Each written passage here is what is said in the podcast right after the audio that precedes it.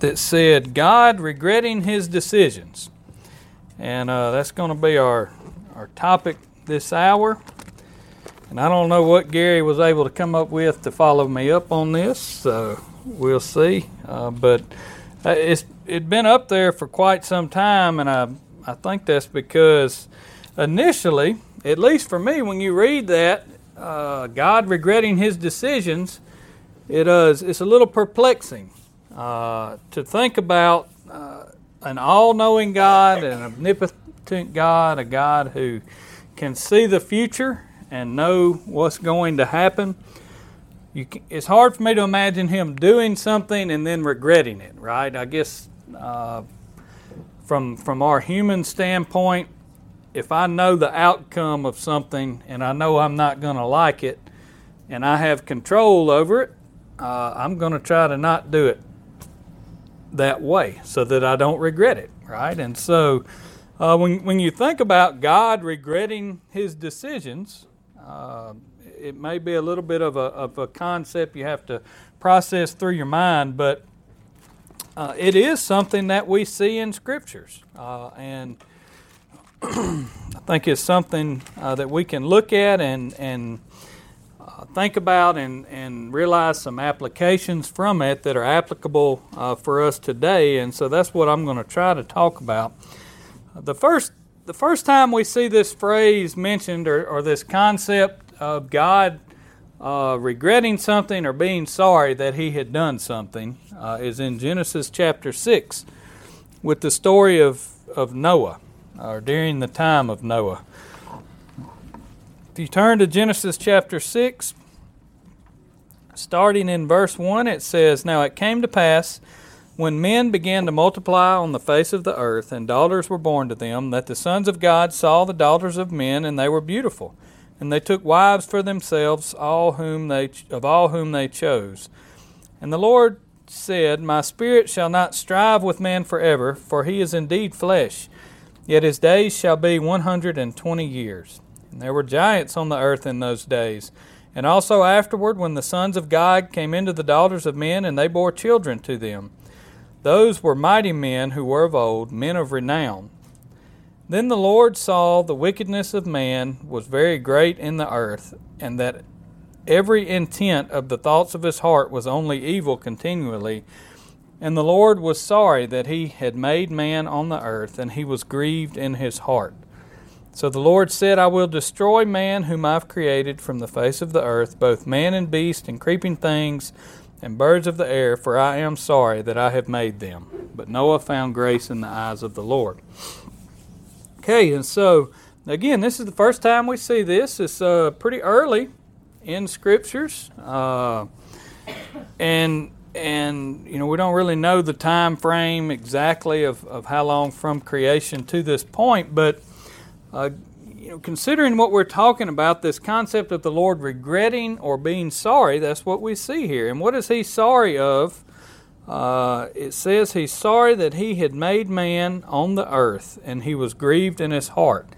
And and so we're going to see there, there's really two main examples we're going to look at. Um, and, and, a third one that doesn't use the, the exact terms of, of him regretting, but I feel like we see the kind of the same theme there. But um, this idea here in Genesis chapter six of the Lord being sorry, if you look up uh, the the Hebrew word here and, and the definition of it in Strong's is this idea of to sigh, uh, to be sorry or to repent, uh, and so.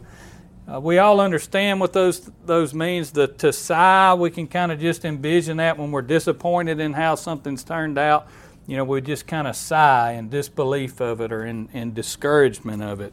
Um, you know, to be sorry, we understand what that is. You know, to wish that that things hadn't turned out that way. But keep in mind also this idea that goes along with this word of repenting, uh, and so when we think about repenting, we think of turning and going in another direction, and and so that's that's part of what goes along with uh, this of God being sorry or regretting uh, having created man, and, and He kind of changes directions in a sense here. And again, we're going to see in all three of these uh, examples that I'm going to bring up, there's going to be a common thread that we see in all all three of them, and that's the reason why. Uh, verse five here in this example makes it clear. Uh, he's he's uh, regretting this or sorry because their wickedness was great and the thoughts of their hearts was evil continually, and so it's because of wickedness and sin and evil uh, that he is sorry that he has created man. And that's going to be, uh, you know, spoiler alert if you didn't already know, that's every time. That's why God uh, gets to this point. It's always because of wickedness or sin. Uh, and so I think that's going to be uh, the, the take home lesson for us in all of this. The second example is in 1 Samuel. We talked about this not too many weeks ago in our Sunday morning class. 1 Samuel chapter 15. With King Saul. and this the the one with around the time of Noah and then this one are the two most plain uh, examples of God regretting something.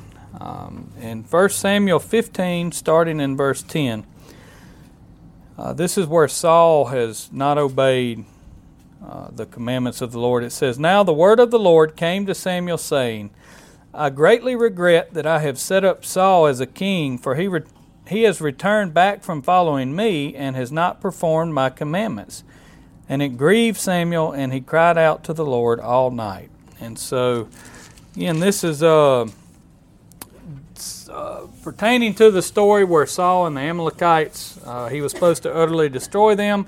He did not do that, didn't do everything uh, that God had said. And so we've got Saul, our, our God here, saying that he regrets putting Saul as king because why? Because he's not doing the things that God wants done. And so, you know, again, that's the, the common theme uh, in all of this is, is doing what God wants, following His will versus not doing that. And, and every time we see God regretting something, it, it's tied to someone not uh, following His will. You know, again, these are the two uh, most uh, specific points that I think, you know, that I could see in scriptures of, of the where the terms used God was sorry about doing something or he regretted doing something. But a third example that I had thought of that I feel like you see uh, this same concept, or really this idea of God repenting or changing directions, uh, is in Exodus chapter 32. Uh, you know, right after God has rescued the Israelites from Egypt, brought them out of Egypt,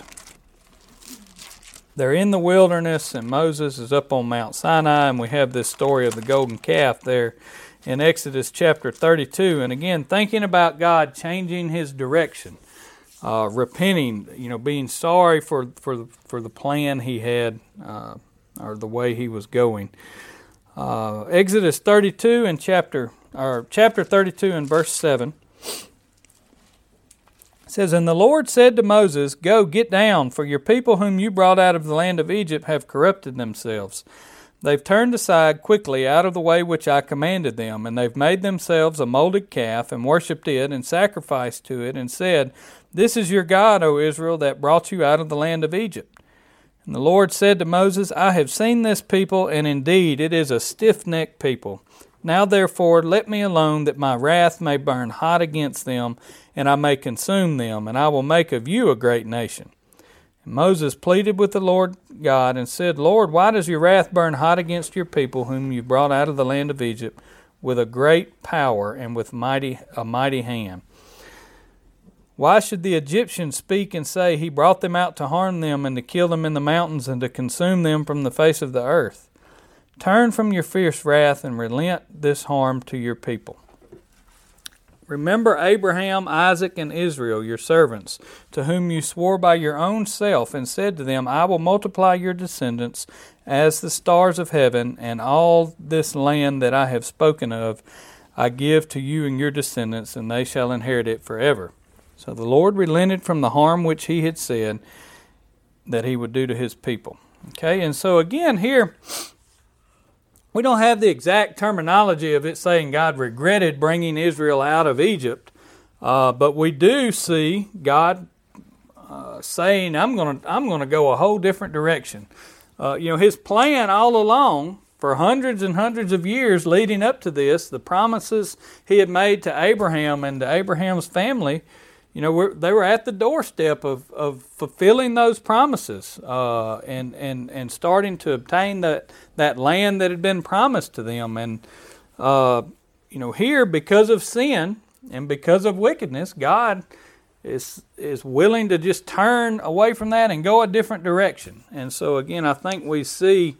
Uh, and, and I even feel like in the tone of what God is saying about, I have seen this people as a stiff necked people you know, I feel like you can just you can just see there that God is frustrated with them and and uh, you know really almost tired of fooling with them because they're not going to want to do His will, and so you see what His thoughts are about that. I'm going to make a nation out of you, Moses. I'm going to just I'm going to go a different direction, um, and so again, these are the three. Uh, I guess main examples that I wanted to put forward is, is along the lines of God regretting His decisions or or uh, being sorry for His decisions, and and again, let's think about the lessons or the, the things that we can see uh, about that that that would give us some insight into our actions today and what they ought to be. You know, all throughout the Bible we really see this this story playing out over and over again, don't we? We see God with a plan, uh, telling His children what His plan is, telling them how they ought to be, how they ought to live, um, and we see them going against that, going against His will. We see them leaving things undone that they should be doing, and and you can see, uh, in especially throughout. You know, I think that's one of the the greatest things we glean from the Old Testament. You can see uh, God's response to that. You can see how sin makes God feel, how it affects him, what his response is to that. Uh, and and it's the same every time. It's that he's not pleased with it. It saddens him. It angers him. Uh, it it is something that um, you know is not pleasing to him. And so when you think about this idea of him regretting his decisions, you can see how uh, our sin, if he's going to allow us to have free will and allow us to make our own choices, which he does, that's also clear, you know, throughout all of Scripture, that he allows us to make our own choices. You can see how our choices can cause him uh, to regret uh, the the things that he has done, and that's what we see that. sometimes. I feel like we see that in these examples. Uh, but that's not all of the story, right? And we're going to get to um, really the rest of of the story about all of this. But I think it's important for us to to realize and and balance, you know, what we're seeing here about about God regretting His decisions with uh, the fact that you know God is not someone who's unreliable. You know, some people may may read stuff like this and think, well, you know, God's not trustworthy. He doesn't follow through with what He says, and uh, that that is not the lesson to be gained from this. You know, in Numbers chapter 23 and verse 19, uh, says, God is not man that he should lie, or a son of man that he should change his mind. Has he said, and will he not do it? Or has he spoken, and will he not fulfill it? And so, you know, that that has to be balanced with what we're talking about, right? We've got uh, verses that show that God is reliable and that He does what He says. He keeps His promises. Uh, you know that has to be balanced with with some of what we're talking about, and so that brings to to idea in my mind this question of does God change His mind, uh, or can God change His mind? And and in a sense, I would say, you know, the answer to that is yes and no, right? Uh, we see examples of, of both of those, of him changing his mind and not changing his mind uh, in scriptures. And, and what is it always based upon? It, it's faithfulness, right? When we see him doing those things, it's, it, it's based upon faithfulness or unfaithfulness. Uh, it's not that he's an unreliable or wishy washy God, it's really because of the nature of who he is. If you look uh, in Exodus chapter 20, uh, 34 and think about the nature of who God is, God, you've got this just and holy God, uh, one who uh, can't stand sin, can't be around sin, but who's also a gracious, merciful, caring God. And so uh, to put those two things together, um, I think you can see uh, why God is, or, or, why God does the things that He does. In Exodus chapter 34, this is just a description of who God is uh, that I picked out that I felt like you can kind of see uh, both of these things. It says in the starting in verse six, and the Lord passed before him and, and proclaimed, "The Lord, the Lord God, merciful and gracious." Long suffering and abounding in goodness and truth, keeping mercy for thousands, forgiving iniquity and transgression and sin, by no means clearing the guilty, visiting the iniquity of the fathers upon the children and the children's children to the third and fourth generations. And so, again, you have God, this is God really describing himself here. Uh, and, and he's describing himself as merciful and gracious, long suffering, abounding in goodness and truth, and one who keeps mercy and who is forgiving. But by no means does he clear the guilty. Uh, and he envis- you know, and, and that's really the two sides of the coin that we have to keep in balance as we think about God and think about uh, who He is. And I think that, that those two sides of the coin is, is why when we read some of these stories in the Old Testament, why we may see him change his mind, and, and for lack of a better term. Uh, and that his changing of, of his mind is, again, always based on the response of mankind to, to God and to God's will. Um, and so it's not ever God just arbitrarily changing his mind or changing direction, right? I mean, he's, he's said what he said, uh, and that's uh, is what it is, and that's that's His will. Um, and so He doesn't just arbitrarily change that. Uh, if you look at Judges chapter two, just by way of trying to illustrate this better, again, not trying to portray God in any way as being uh, someone who is uh, wishy-washy or one who doesn't keep His promises, but rather a God who um, is forgiving and one uh, who is holy uh, at the same both at the same time. In Judges chapter 2 starting in verse 11. Again, this is just to illustrate um, both sides of this. It says Judges 2:11 it says then the children of Israel did evil in the sight of the Lord and they served the Baals and they forsook the Lord God of their fathers, who had brought them out of the land of Egypt, and they followed other gods from among the gods of the people who were all around them, and they bowed down to them, and they provoked the Lord to anger. They forsook the Lord, and they served Baal and the Ashtaroths. And the anger of the Lord was hot against Israel, so he delivered them into the hands of plunderers who despised them. And he sold them into the hands of their enemies all around, so that they could no longer stand before their enemies. Wherever they went out, the hand of the Lord was against them for their calamity. As the Lord has said, and as the Lord has sworn to them, they were greatly distressed. Nevertheless, the Lord raised up judges who delivered them out of the hand of those who plundered them. Yet they would not listen to their judges, but they played the harlot with other gods and bowed down to them, and they turned quickly from the way in which their fathers walked. In obeying the commandments of the Lord, they did not do so. And so, as you continue reading through this, and this is just the basically the synopsis of what Israel does, and, and really the synopsis of mankind's general premises is, you know, they turn away from God, uh, and then they turn back to God, and they turn away from God, and they turn back to God, and so um, typically the turning back to God happens because God is able to bring that about through uh, punishment or chastisement. But, you know, what I want to think about in this is, you know, again, them coming back to God and God being willing to accept them, or us coming back to God and God being willing to accept us, it it's not really him changing his mind per se, as it is uh, his nature and part of his promises. His promises have always been, if you'll serve me, uh, you know, if you'll be faithful to me,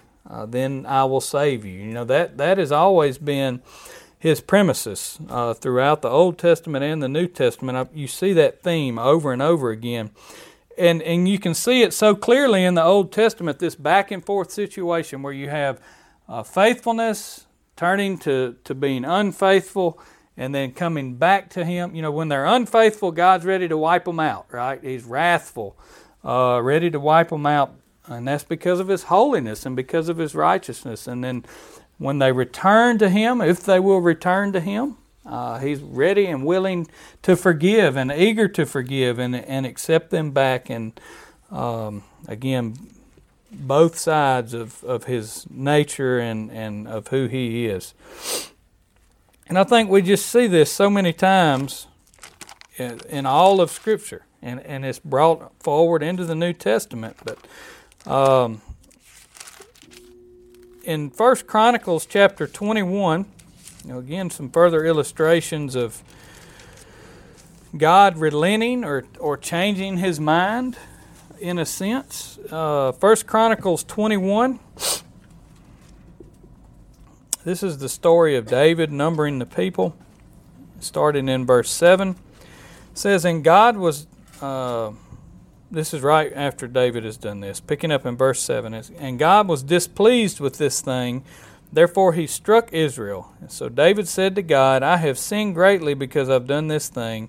But now I pray, take away the iniquity of your servant, for I've done very foolishly.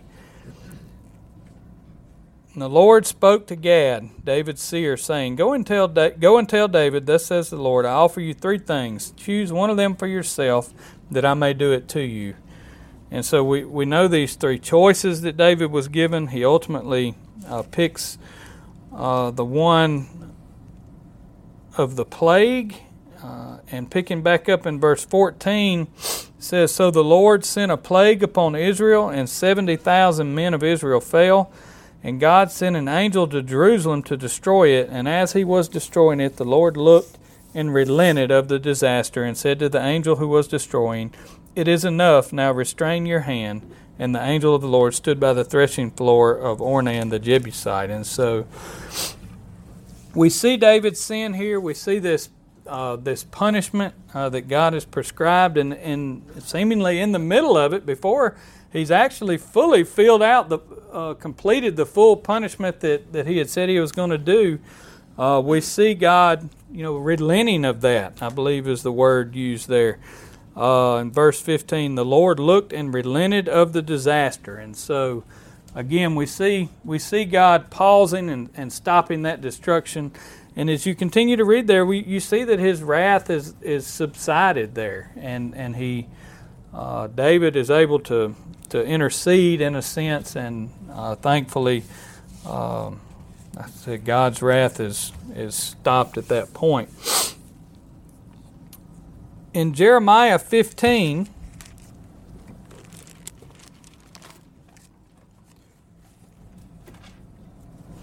Jeremiah 15, and again, these are all just snippets of this. I feel like you can see this in a lot of other places. Um, but just to further illustrate this fact that it's not God uh, changing his mind arbitrarily, it's always tied to uh, people's faithfulness. Jeremiah 15, starting in verse 1, says, Then the Lord said to me, Even if Moses and Samuel stood before me, my mind would not be favorable toward this people. Cast them out of my sight and let them go forth. And it shall be, if they say to you, Where should we go? then you shall tell them, Thus says the Lord, Such as for death to death, such as for sword to the sword, and such as for the famine to the famine, and such as for the captivity to the captivity and I will appoint over them four forms of destruction, says the Lord the sword to slay, the dogs to drag, the birds of the heavens, and the beasts of the earth to devour and destroy. And I will hand them to trouble to all the kingdoms of the earth because of Manasseh the son of Hezekiah, king of Judah, for what he did in Jerusalem. For who will have pity on you, O Jerusalem, or who will bemoan you, or who will turn aside and ask how you are doing? For you have forsaken me, says the Lord. You have gone backward. Therefore I will stretch out my hand against you to destroy you. I am weary of relenting. And I will winnow them with the winnowing fan in the gates of in, in the gates of the land. I will bereave them of children. I will destroy my people, since they do not return from their ways. For their widows will be increased to me more than the sand of the sea, and I will bring against them against the mother of the young men, and plunder at noonday, and I will cause anguish and terror to fall on them suddenly.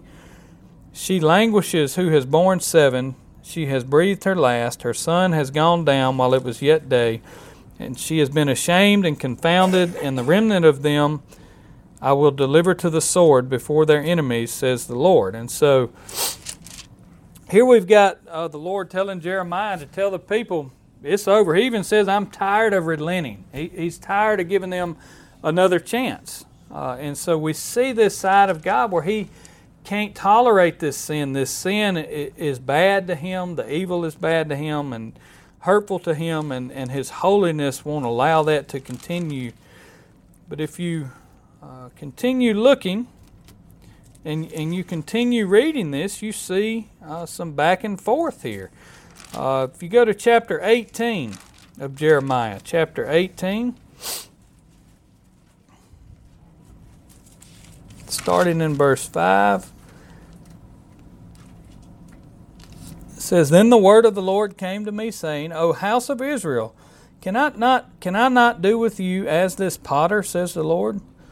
Look, as the clay is in the potter's hand, so are you in my hand, O house of Israel. The instant I speak concerning a nation and concerning a kingdom, to pluck it up, to pull it down, and to destroy it, if that nation against whom I have spoken turns from its evil, I will relent of the disaster that I've thought to bring upon it. In the instant that I speak concerning a nation and concerning a kingdom, to build it up and to plant it, if it does evil in my sight, so that it does not obey my voice, then I will relent concerning the good which I have said that it would benefit it. Now therefore speak to the men of Judah and to the inhabitants of Jerusalem, saying, Thus says the Lord, Behold, I am fashioning a disaster and devising a plan against you. Return now every one from his evil way, and make your ways and your doings good.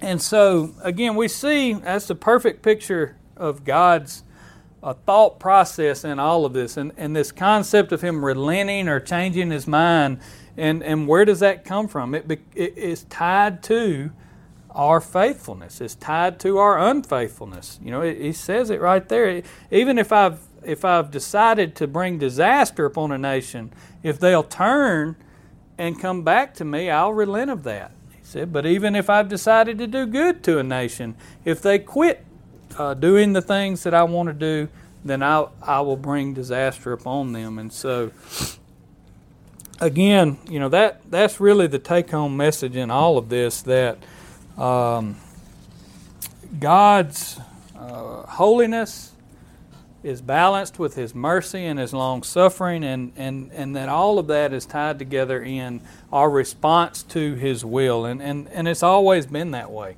turning to Him and doing His will brings about salvation. Whether you're talking about a person or a nation in the Old Testament, or whether you're talking about us today, that it's the same story in the New Testament that uh, turning to Him, following Him, being a servant of His brings about salvation, and, and turning away from Him brings about uh, destruction.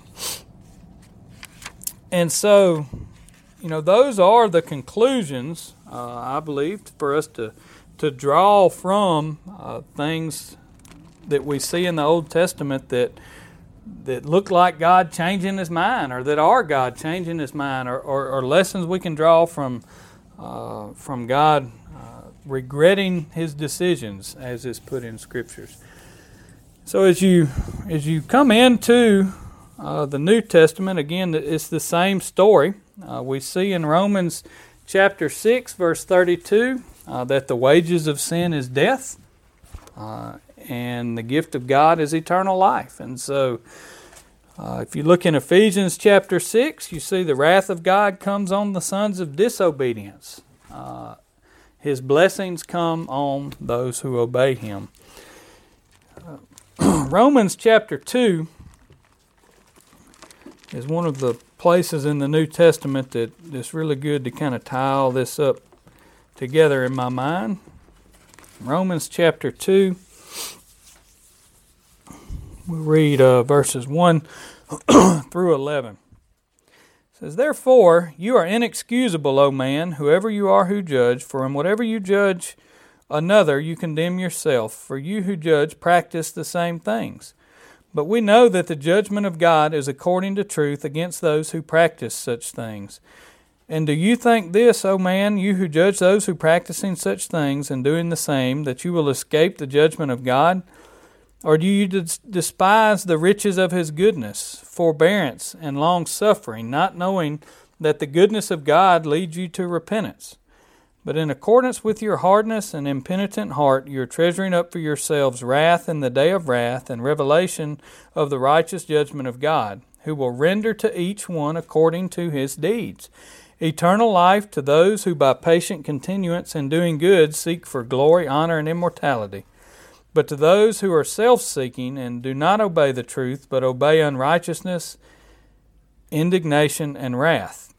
Tri- but obey unrighteousness, indignation, and wrath, tribulation and anguish on every soul of man who does evil, of the Jew first and also of the Greek. But glory and honor and peace to everyone who works what is good, to the Jew first and also to the Greek. For there is no partiality with God. And so here we've got uh, Paul, through the inspiration of the Holy Spirit, you know, showing us uh, that it, it's the, still the same with God, right? Uh, God at judgment will render each according to his deeds. And so he's going to look at our faithfulness. He's going to look at were we doing his will while we were here on earth or were we seeking our own will, uh, as is put there in verse 8. And, you know, that's, that's the the message of the, of the hour and the message of the Bible really is to serve God, to do His will, uh, to turn to Him, to turn away from sin. And, and in doing that, we're told, uh, just what we read here in Romans, uh, that those who are willing to do that will receive a reward. Uh, and, and the reward of heaven, the forgiveness of sins, and, and that's certainly what we all hope for and want to be striving for as God's children. And, uh, you know, the choice is ours each and every day. Uh, it's always been that way. God has always allowed man to choose whether to serve Him and obey Him or to serve and obey ourselves. And, you know, we encourage each of us to always serve Him, to always submit to Him.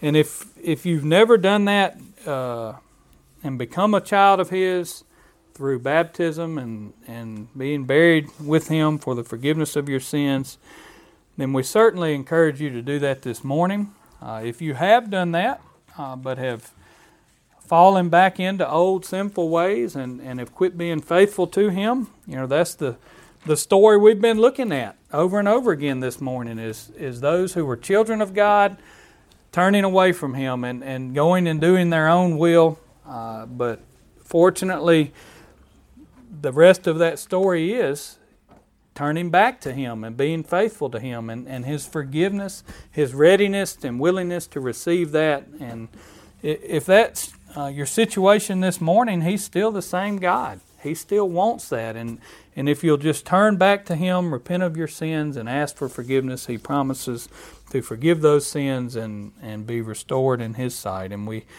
uh, invite anyone uh, who may have that need or any other needs of the group here to let that be known as we stand and sing.